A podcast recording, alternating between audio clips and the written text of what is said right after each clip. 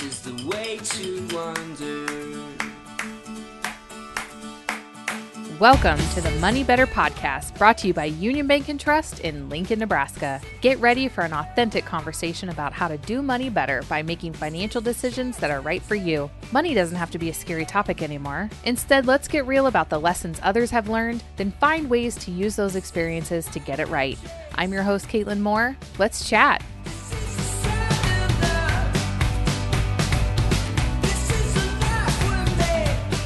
Welcome to episode eight of Money Better.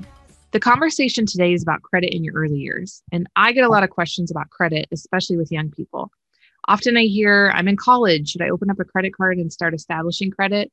Or how do I increase and maintain good credit? As young people are coming into financial independence or learning how to use their finances to their advantage, you should know there's a lot of smart ways to build and increase your credit score. My big mantra in financial literacy and as a financial coach working with young clients is pay your bills on time every time. And it certainly applies to credit building. If you are one that does not have established credit, you might be surprised that you do. Things such as utilities, rent, car payment, and phone bills are actually helping build your credit. If you are unsure about what is being reported to your credit report, you can go to annualcreditreport.com and request a hard copy for free. You might be surprised that you do have credit. Now, for those who don't and are under the age of 18, there are ways to start building your credit without having your own credit card. Number one, be an authorized user on someone else's card. If you have parents or guardians that are willing, adding you to their credit card can help you build your credit. Adding someone can be a risk, so be careful who you choose to add if you ever do so yourself. Number two, getting your name on utilities and other regular expenses, such as a phone bill, will help. If it's getting paid anyway, having your name on it helps you personally. But having your name on any account means you're responsible for the bill, so tread lightly. If you're over 18 and are looking for ways to establish credit without a credit card, here are some suggestions. Number one, follow a healthy budget. This helps you know what you can afford and what you cannot. Even when it comes to monthly bills, you need to know what you can afford. Using a credit card because you can't afford your lifestyle puts you into debt and will have a negative effect on your credit. If you are paying regular bills such as utilities or rent, Make sure they're reporting it to the credit bureaus. You might have to put in a request or call your landlord, but there is a way to report your payments. And then number three, pay everything on time every time. This is so important when it comes to establishing or increasing your credit. Late payments are reported and have a negative effect on your credit. Missed payments do the same. Number four, don't let anything go into collections. Collections debt makes huge impact on your credit score. Number five, set up automatic payments to decrease the likelihood of late or missed payments. And number six, be cautious about how many cards you open. Having more available credit can help your credit score, but only if used responsibly. Remember, pay your bills on time every time. Whether it's a credit card or not, if it's reported to the credit agencies, it will have some effect on your credit. Following a quality budget, making sure you can pay your bills and maintain your financial lifestyle will help you with your credit score in the long run. And don't take out extra credit cards just because you can. If you're going to use a credit card, use it wisely. Check out ubt.com forward slash money better podcast to sign up for podcast updates and bonus material. There will be a bonus episode available as we talk about healthy credit habits from the perspective of those with wealth and how to use your credit wisely to build wealth. Stay tuned for our community partner segment where we will hear from our guest about her experience in college without a credit card and the healthy credit habits she learned because of it. Thank you for listening to UBT's podcast, Money Better.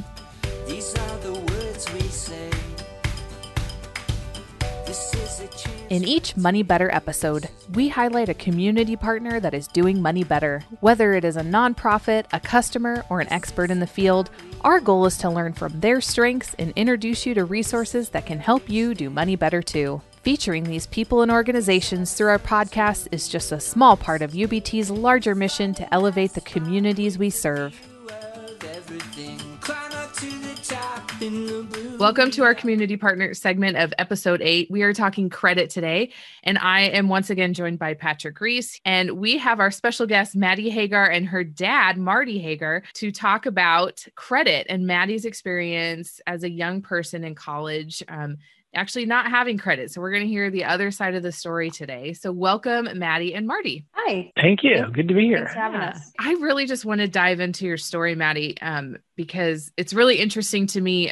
To talk experiences in college without credit because it's such an embraced kind of social norm now to have credit in college. But you have a Mhm. very different side to the story. So, can you tell us about your experience in college and being a young person without credit and why? Yeah. So when I was in college, I did not have a credit card and I did not get a credit card until I had graduated from college and was working full time.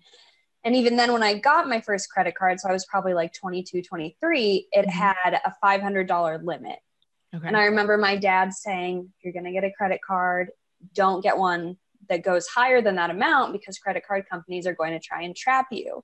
And I always remember these conversations talking about how like credit cards were the man, that you could get boggled down by debt. And so Mhm. I think I felt very scared of credit. I felt scared because I didn't Mhm. know if I could trust myself with having credit because as a student, I worked two jobs. I worked for my dad. I was very lucky in that sense that my dad put me on the payroll and I got to answer phones. And then later in college, I got to do actual work. And I worked at a store called Avant Card, but I was broke all the time because I was going to school full time. Mhm. So, you know, I was probably only working like 25, 30 hours a week. And I just remember, well, That's a lot for someone who's going Right. to school. Yeah. it, it, it is. But now I'm like 25 hours a week sounds great. But I just remember, like, when I think back to college, like, I just remember being poor all the time. Like, that's all I can think about is how envious I was Mhm. of a, I was envious of my friends that had credit cards. I was envious of my friends whose parents bankrolled them. And that is Mhm. not to say that my mom and dad did not help me. They did. My mom and dad, full disclosure, paid for my college because my mom was a UNL employee. So it's not that I wasn't privileged. I did have immense privilege in different ways. It's just that privilege was not as easily obtainable as it would have been if they would have just been like, and here's an allowance that you get all through college Mhm. right? Like now that i'm an Yeah. adult now that i'm 30 years old i'm like yeah i can i i own a fairly new car. My husband and i own a house. And a huge part of that is because i was very lucky not to have student debt. Mhm. but at the time i just remember being like i'm really poor. I want a credit card so i can buy clothes. I want to go to the bars. And i just remember my dad being like no that is a terrible idea. Absolutely do not do that and I think my dad would agree that I'm a people pleaser and I'm a rule follower. And so I feel like I did a good job listening to that. I was just going to ask you are an adult in college. What prevented you from just getting a credit card? I think because I had seen firsthand experience with one of our family members, what had happened with her when she turned 18 and got a credit card. And Okay. I remember how scary it was when this was a family member that did not live with us, but I can still remember getting calls on the landline asking for her, asking if we knew where she was, like debt collectors. And I Oh, remember wow, okay. getting, I remember being afraid of that and feeling like I didn't trust myself not to rely on the credit card a lot because I think I Mhm. would have. I, I think, and I think I told you this, Caitlin. I found an old notebook that showed my monthly income from, like, let's say when I was 19, and it was like $900 a month. And I It think seems you like know, a so- lot for a 19 year old. Maybe from when I was 19, and I'm a little older than you, but Yeah, I mean, I guess if I was paying like 300 some dollars in rent and then utilities, I think I had maybe Okay. like, I think I had $300 worth of like spending money, maybe a little Okay. less. that's not a lot then. Yeah, but More than me, for sure. I mean, I'm just Well, being and I- honest. and maybe my dad can chime in because I certainly remember like talking about budgeting that money with my parents, and both my parents being like, $300 is plenty of money for spending cash. Mhm. But at the time for me, it didn't feel like that. So I think if I, with that level of income, if I would have had a credit card, I would have been like, hell yeah, let's go to the bars. Like, I'm going to get shots for people. Like, I'm going to buy some new clothes. I'm going to go to concerts. Like, in retrospect, as hard as it was to feel broke, I think I would have used that credit irresponsibly. And I'm really Mhm. glad that I did not have the option to do so. Interesting. So you had this experience with a family member just doing credit wrong. Mhm. And then you did say you had kind of this people pleasing personality too. So you just stuck with what your parents asked you to do even after you hit adulthood. It's a very respectable situation because I don't, I think for someone who's expressing that they really wanted that, especially because their friends around them had the credit card, you're still honoring your parents in that way and honoring what they're asking of you with really not much explanation. Like that's a respectful place to be. And I don't Well, think many people do it. Yeah, I guess I didn't think about it that way, but I hope my parents feel that way that I was respecting them by doing that. Sorry, I was just going to ask ask Marty here real quick. I mean, hearing everything that Maddie's been been saying about you know credit cards, budgeting, and everything from a young age of 19 years old, which is not a lot of not a lot of 19 year olds do mm-hmm. that and everything. I mean, was that was that was that something you had started conversations with her at a younger age about, or was that intentional to kind of start building that building in that direction?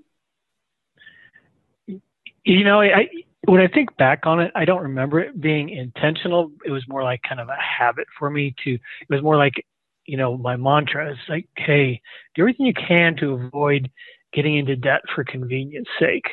Um, mm. And you know, try really hard not to start out your adult life with you know dragging a parachute of debt you know, because I, I, did it, and I remember mm-hmm. how how bad it sucked, and I didn't want my daughter to do that. So you know, I thought, well, I get a chance to be a parent here.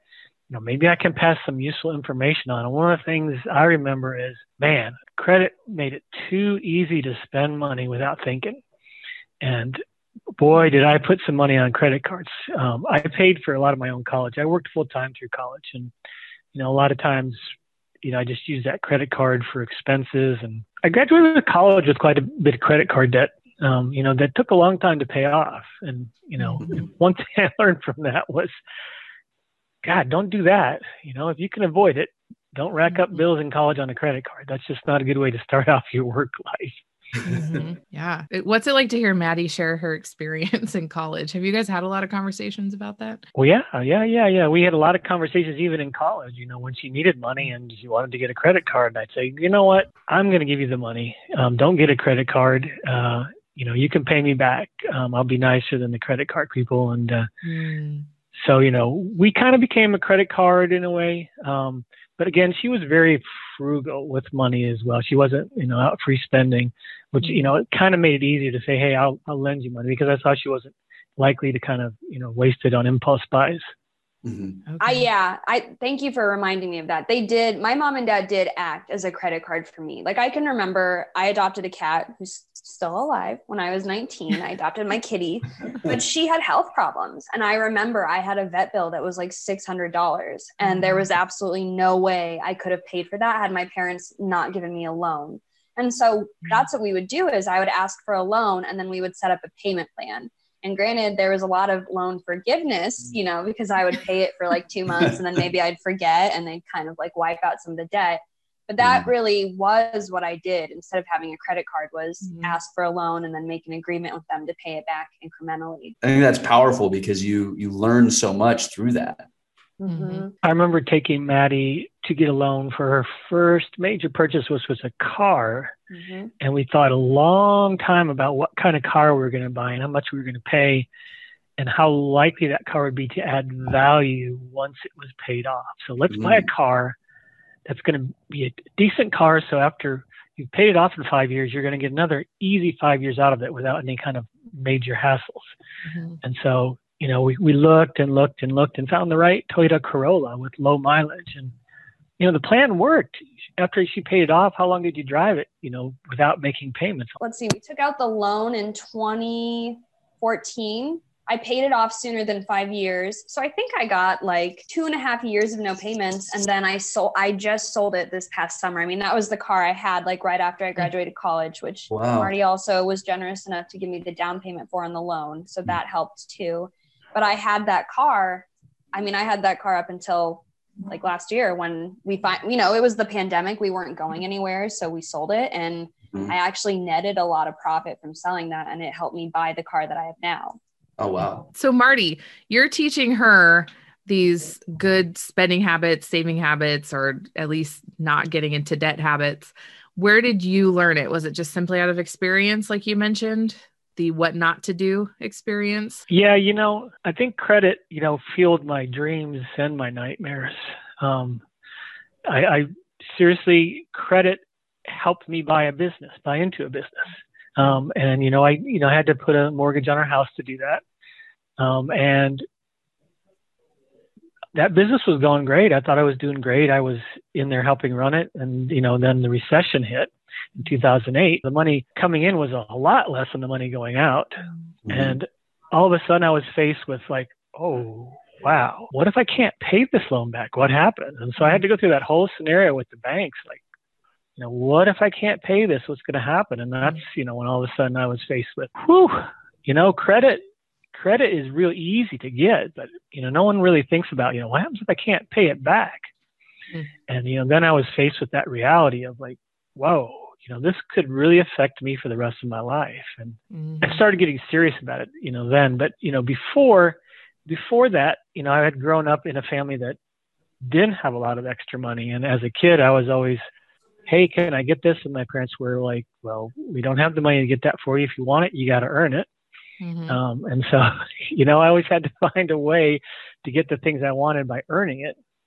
And I kind of developed this kind of thought process that went, well, okay, saving money takes a lot longer to get what you want, but mm-hmm. you know, you feel like more, you feel that thing you just bought was more valuable because you thought about how long it took you to get it. Mm-hmm. Mm-hmm. Um, and then when I got old enough to get a credit card, and I and it made the process really easy. Know, I started buying stuff like, well, like Maddie said, let's take the credit card and go to the bar, and you know, before you know it, you've racked up two hundred bucks, and mm-hmm. um, and then so then I started thinking, well, gosh, how long do I have to work to pay off two hundred bucks? I started thinking about it. I'm going, God, you mean I got to sit in this chair for the next week and a half to pay off that 200 bucks? Man, that doesn't seem worth it. and did I actually pay more money for it because now I have to pay interest too? So mm. am I gonna have to sit at my desk even longer? That's a so, really good way of looking at it, yeah. especially when you're not using credit for survival needs. You're using it for shoes or going out to the bar it does become a how many hours worked is it going to take to pay this off? That's a really easy way of looking at things, really applicable. That's interesting you say that though, because a lot of, I think a lot of um, young individuals, they think, you know, one, creating credit cards easy and it's, it's, it seems like it's become easier these days, I think for, for some, some companies at least, but they think in terms of the here and now mm-hmm. versus the way that, that your thought process kind of evolved over time. What would you think that you would say to a young individual who is sitting in front of you talking about credit? What would be like the one or two pieces of advice that you might mm-hmm. give them? Well, that's tough. I mean, that's so tough because everyone's background is different. Like, my mm-hmm. impulse mm-hmm. is to be like, don't get a credit card, ask your parents for money, but that's not an option for everyone. Right. And I, I recognize yeah. the immense amount of privilege that comes with that. You know, I think in college, I thought that I didn't have a lot because I had friends who like got new clothes all the time or mm-hmm got to go out to eat all the time and I thought my mom and dad didn't do a lot for me, which obviously now as an adult I'm like, "Oh, I had it I had it was hard, but I had it good too at the same time. Mm-hmm. It was mm-hmm. just different than what my my friends had." So I don't know, like that's so tough. I mean, I think I think we need to teach people to use credit responsibly because when I did get a credit card, I did not know how to use it responsibly. So even though I had that $500 limit, I mean, like as soon as I had my first full time job, like I was putting stuff on the credit card because I was like, well, now I can pay for it. Mm-hmm. And I mm-hmm. don't think that I knew how to to use money responsibly. So I think that there's a middle ground, right? Like I think there is you can teach people the dangers of debt, but I think you can also teach people what credit can do for you and how to use it responsibly. It's just sort of having that impulse check, you know, keeping your impulses in control. I would say to young people that credit isn't a bad thing necessarily unless, you know, you mishandle it.